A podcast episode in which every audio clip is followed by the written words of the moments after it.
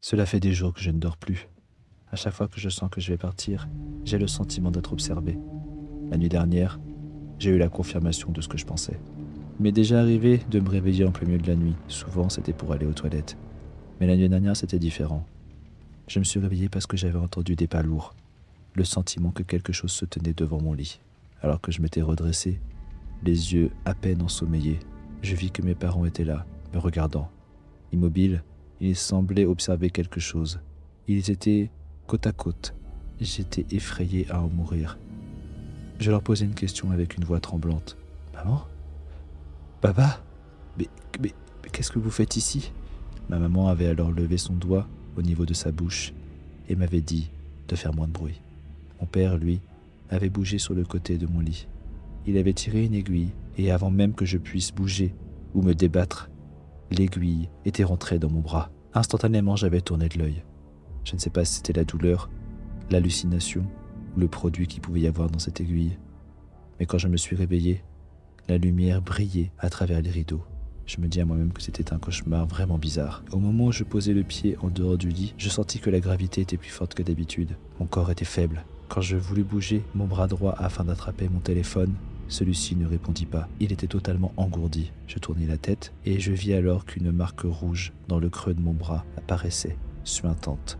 Avec mon bras valide, je pensais ma peau, afin de voir si j'étais vraiment réveillé. Ce n'était donc pas un cauchemar. Cela s'était réellement passé. Mes propres parents était rentré dans la maison. Il m'avait mis quelque chose dans le bras. J'étais blessé. Je le savais. Mais surtout, je voulais savoir pourquoi. J'ai essayé de m'habiller tant bien que mal, attrapant mes clés, et je suis parti. Direction la maison de mes parents. Quand je suis arrivé, la voiture de mon père n'était pas là. Mais celle de ma mère, oui. Je toquais à la porte. Ma mère ouvrit. Elle était surprise, mais en même temps excitée, comme toute mère pouvait l'être quand elle voyait son fils rentrer. Alors, qu'est-ce qui t'amène par ici? Tout va bien au travail? Pourquoi est-ce que toi et papa vous étiez à la maison hier? Euh, qu'est-ce que tu me racontes, chérie? Je comprends pas. Je t'ai vu, toi et papa.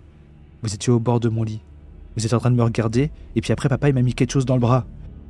Je remontai rapidement ma manche afin de lui montrer mon avant-bras et la marque rouge qui était. Mais quand je le tendis vers elle pour lui montrer, la marque n'était plus. Chérie, je pense juste que tu as eu un mauvais rêve, c'est tout. Tu travailles trop dur aussi ces derniers temps. Je devais aller travailler, et je pensais que finalement peut-être oui, c'était juste un rêve. Quand même, Juste pour être sûr, à la pause du déjeuner, je suis allé acheter une petite caméra, celle qu'on utilise pour surveiller son enfant. Quand je suis rentré le soir même, j'ai installé la caméra juste en face de mon lit. Mes yeux étaient lourds et mes paupières commencèrent à tomber. Le sommeil m'attrapa et rien ne me réveilla.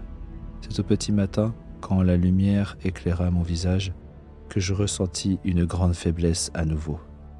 Évidemment, mon bras était engourdi. Je baissai les yeux et je vis à nouveau le point rouge.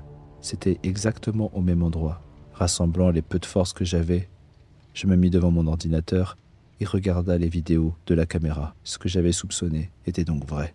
J'attrapa mes clés et je partis à toute allure vers la maison de mes parents. Au moment de rentrer, je fis fi de toute politesse et ouvris la porte avec fracas.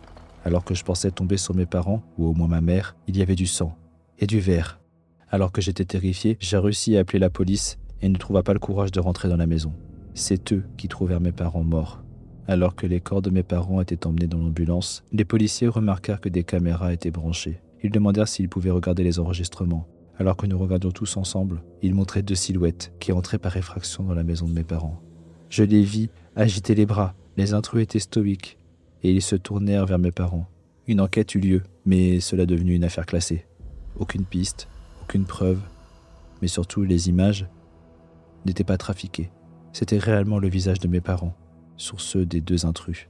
Cela fait plusieurs semaines que l'incident est arrivé, et alors qu'un jour je rangeais des affaires dans l'ancienne maison de mes parents, je suis sûr d'avoir vu au fond de leur jardin une silhouette qui me ressemblait.